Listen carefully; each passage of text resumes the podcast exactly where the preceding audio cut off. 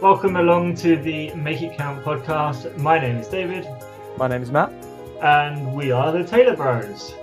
Indeed, we are. And today we've decided we're going to talk about sort of good grief. Uh, so, Matt, do you want to kick us off with this idea?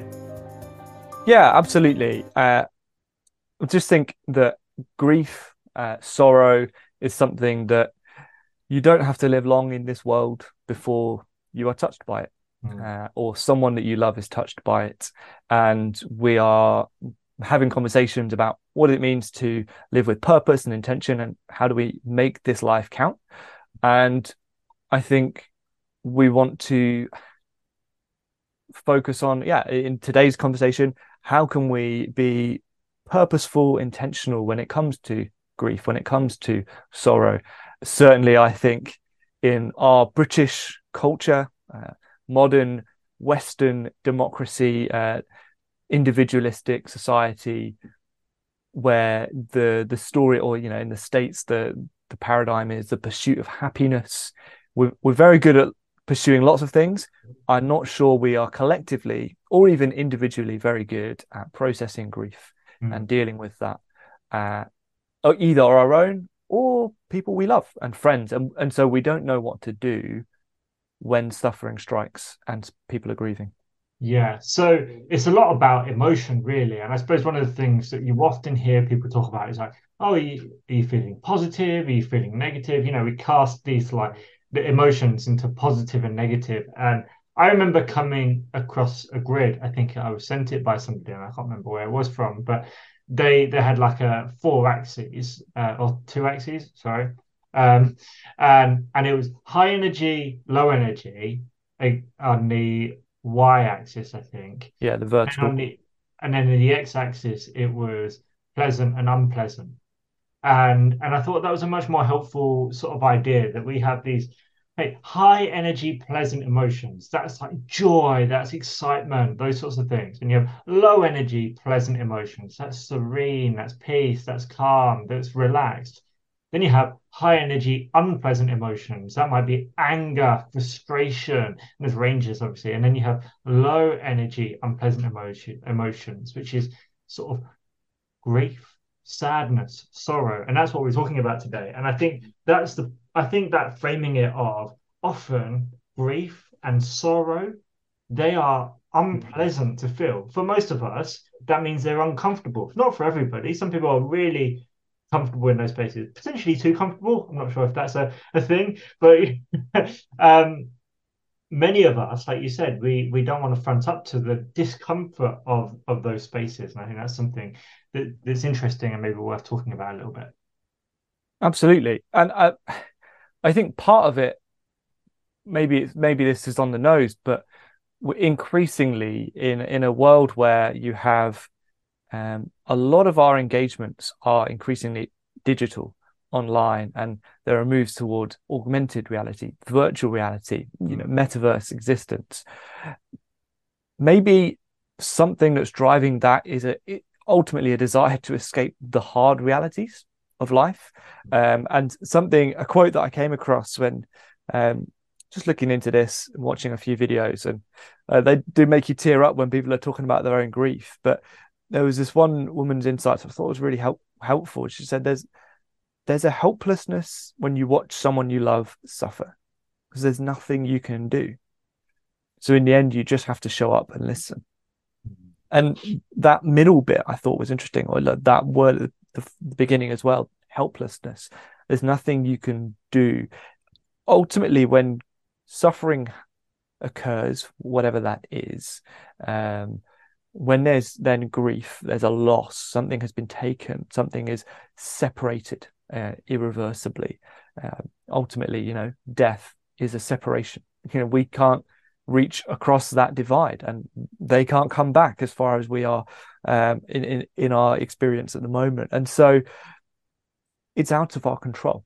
And a lot of, I think, are maybe a lot of the drives in our cultural mindset and our, our, our pursuit are either to seek to take control of things, the reality, the environment, or to distract ourselves from the fact that we don't have that and to say, I'm going to distract myself from the reality that ultimately one day I'm going to die and everybody I love is going to die, and all of the things that I've worked hard for are going to be taken from me. Uh, that is a really harsh reality. And I think that, again, something else I was listening to, someone was saying, um, I think it was like a psychologist or a, a psychiatrist, and they would pose this question of, you know, if you, what is the effect of like truly staring into reality? You know, what would happen to you? And he kind of said, yeah, if if you stare too long at reality as it really is, you will probably lose our concept of sanity because it's just heavy. There's so much that is wrong and so much that is painful and hurting. So I think some of our maybe as a corrective for what we instead of running instead of escaping instead of numbing or instead of seeking to grasp control over that which we don't grieving uh, which is dealing with that sorrow, dealing with that suffering, that that separation, is the process of, as someone else said, honoring sorrow. It's a dealing of it's it's processing it, and then ultimately there'll probably come a point where you release it. So I don't have control over this. Yeah, and it seems that a lot of grief or maybe sorrow is around loss, and this idea that something someone has gone, uh, a person has died, or a pet, or or even a dream that you had it wasn't fulfilled and can no longer be fulfilled. The the way you imagined the future to be isn't the way that it is, and so all of these can be losses. And I suppose maybe that's one of the reasons that we don't like change is that there's this idea of time. Time keeps moving forward. You you can't jump back no matter how much you want. It will never be the same. The experiences made, the decisions that we make, the the life that we live means that we we only really move forward through time. I know there are different ways of viewing time, but that would be most of our experience of it. Whether um, there are other theories that all time happens simultaneously, but mostly we we our experiences we move through time forward and that yeah. brings change change to our bodies change to our relationships change to every part of us which means that who we were before or the relationships we had before are not the same for whatever reason and, and so maybe that is some of the pushback i suppose how do you deal with those losses or how do you grieve great question I suppose this is one of the reasons why I, I'm happy to have this conversation because I feel like I am I'm not there. You know, I, I haven't got the answers, and the half the conversations we end up coming up with because it's like, oh, this is something that is we we want to learn and grow in. Um, and so, are you uh, saying we're explorers, not experts? Absolutely, we are not a sage on a stage. We're the guide on the side, or not even that. We're just sort of walking along as well. So yeah, one of the, one of the, the, hesitations I suppose I had about going into this co- conversation anyway was I kind of look through my life and I go, well, I don't feel like I've had any huge, you know, bereavements or or things which have happened that are on the scale of just horrendous suffering um, that people have, you know, whether that's um, a bereaved family member or um, you know a breakup of a, a deep relationship or you know uh, even suffering the loss of you know body functions through yeah, accidents you know uh, so I, I have been spared i think probably the vast majority of the the the sort of suffering that people have had um, but that doesn't mean i haven't experienced no grief and no sorrow and no losses um, although it might not be as intense as as others have experienced. And so, I, how do I deal with it? I suppose I'm trying to to learn to deal with it better. One of the things we spoke about in the, the New Year episode was kind of thinking about how to reflect in the new year and how to think about the year ahead. And la- uh, a couple of years ago, I came across this uh, practice, the set of questions called, I think, called the Paschal cycle. Um, I heard from it from John Mark Comer. Um, and one of the questions is just you know, name your losses. What are the things that you have lost this year? Uh, and and grieve them. And then also later on, it says, you know, now now bless those things that you have lost. Uh, not not um, not just release them, but actually bless them for what they were when you had them.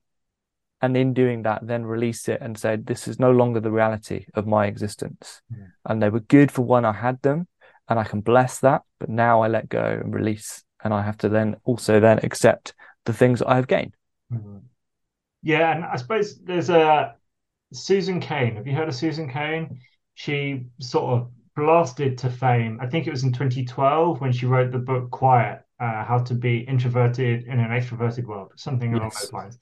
So she's written another book, uh, similar but different, called Bittersweet. And it's this idea that joy and sorrow are the same experience sort of similar like it's the same like the same coin two sides of it and that only because we can experience those maybe more unpleasant emotions of sorrow and pain can we more fully experience joy and um, the beautiful things in the world.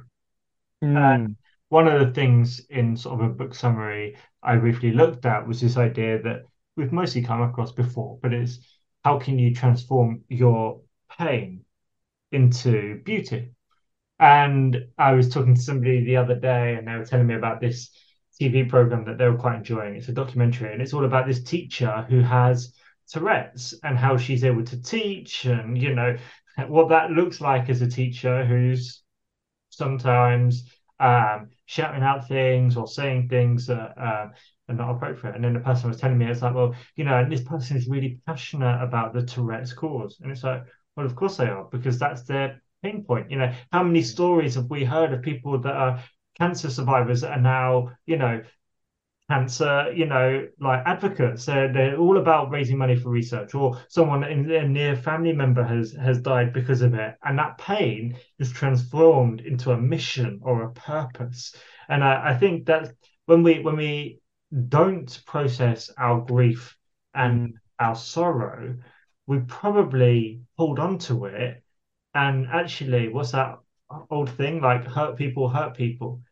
And that but actually if we ex- process it if we experience it we can then maybe be a part of transforming it. Or if the pain is even too painful to maybe transform use it to be creative uh, and uh, you know how much great art and music has come about because of of pain and suffering. And i think that was one of the things that she talks about in her book. It's like if your favorite song is sort of like a happy song your people listen to it on average like 175 times.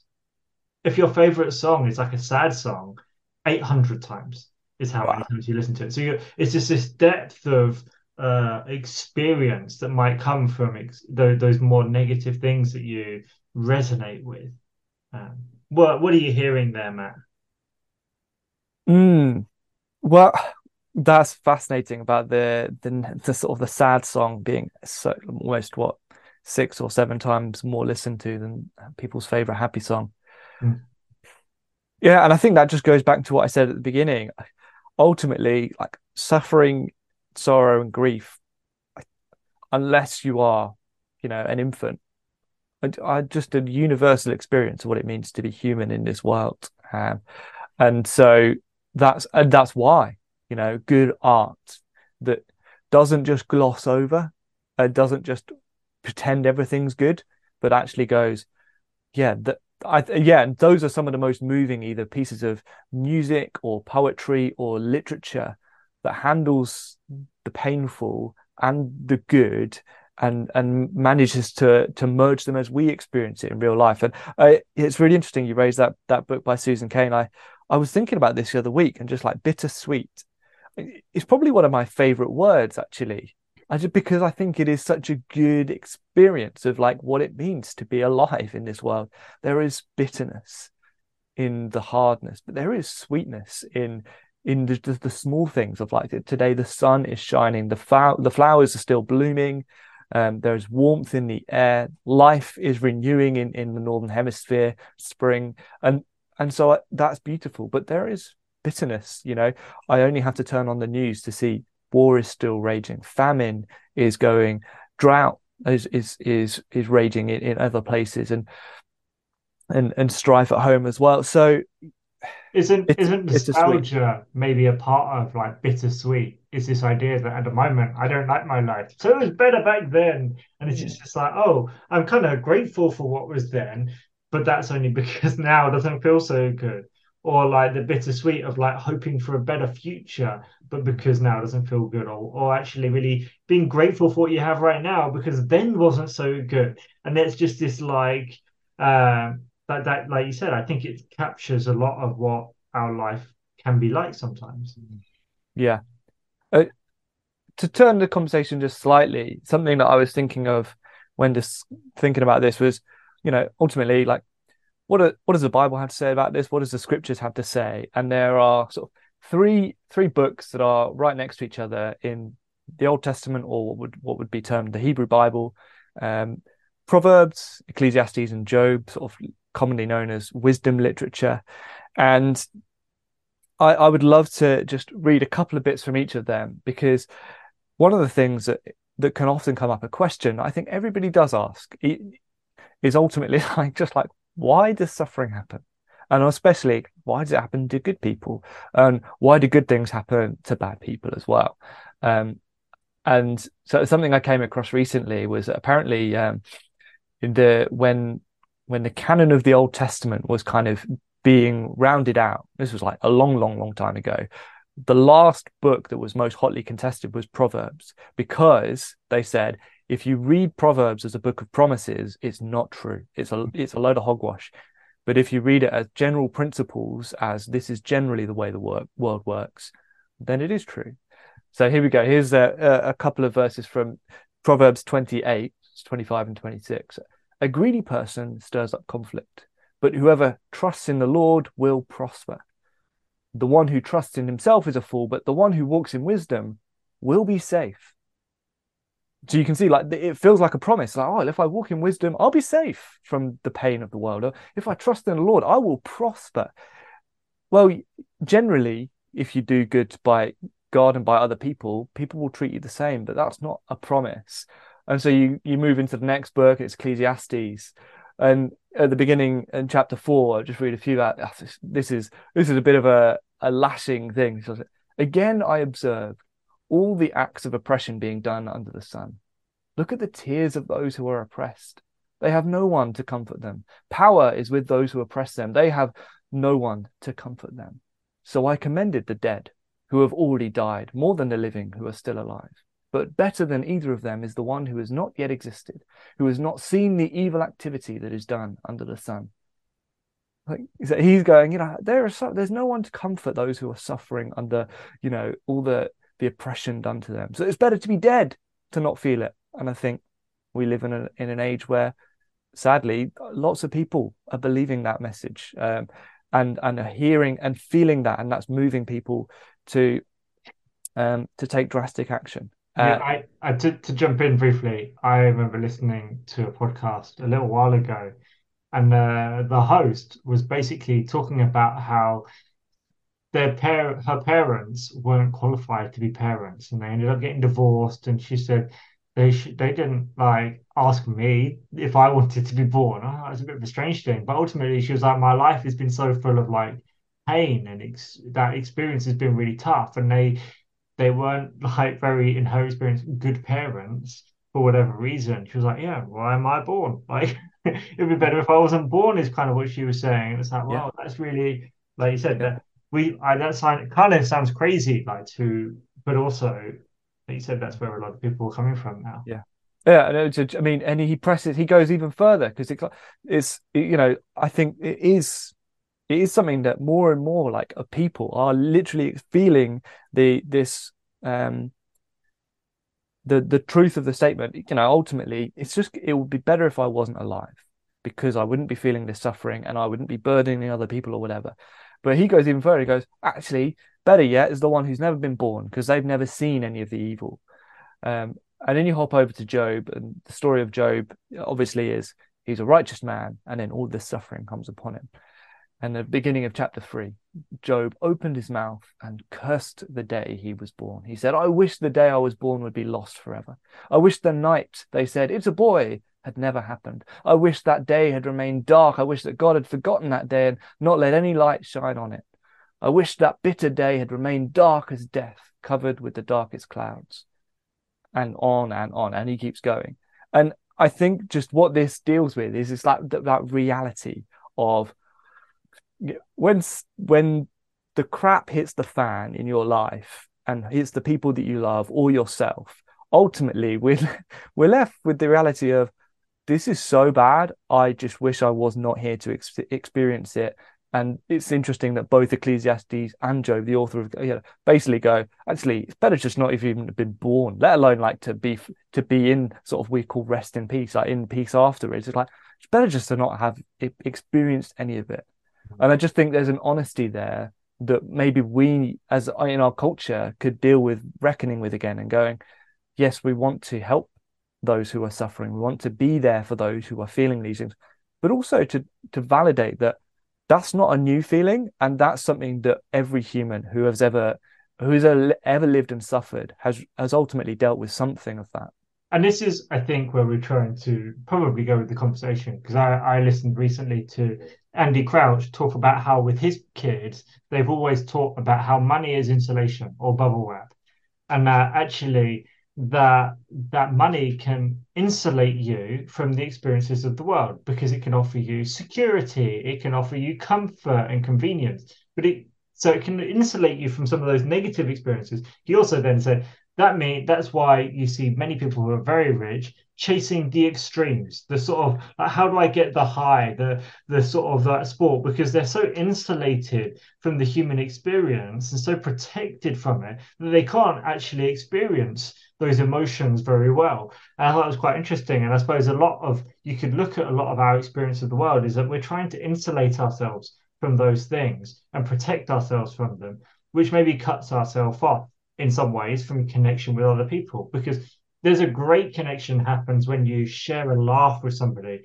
but there's a deep moment like you talked about earlier when all you can do is just be with somebody and weep with them be present be a witness to that moment because there's nothing you can actually do and that you know it's like oh it's what you know, people say, you know, you know who your real friends are when when it's difficult, and there's like, well, there's something about that, isn't there? When when we're open with our pain, with our grief, with our suffering, who's going to step in and be with us in those moments? They don't have to heal it. They don't even have to be comfortable with it themselves, but actually just to be present. And I suppose that's one of the things that maybe we're wrestling with is just like, oh, we we've grown up probably in quite insulated cultures where we try and insulate ourselves from the pain and from the from grief and from those unpleasant emotions and the cost of that. And actually to go, well, what would happen if instead we leaned into that? We took some time to process that and express it more wholly, more beautifully, to transform it, to to create from those places. Hmm.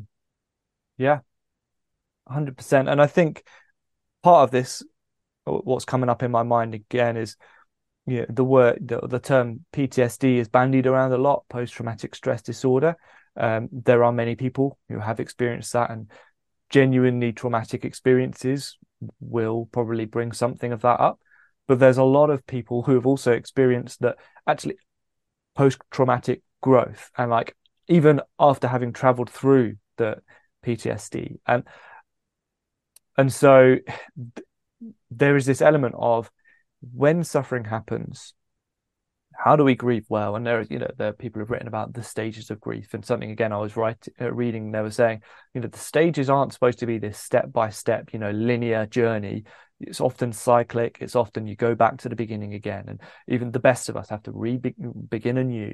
And I think that's that's the truth. It comes in waves, doesn't it? And I think anyone that's experienced any kind of loss you go you go in waves and it's cyclic but yes it's i think it's in the community in community that we find true healing and and that's where I, I want to be better at helping others who i know in my life are suffering and struggling and grieving and to go how can I move towards them, not in a way that's overbearing, not in a way that I've got the answer, I'm going to fix it, but in a way that I'm just here with you.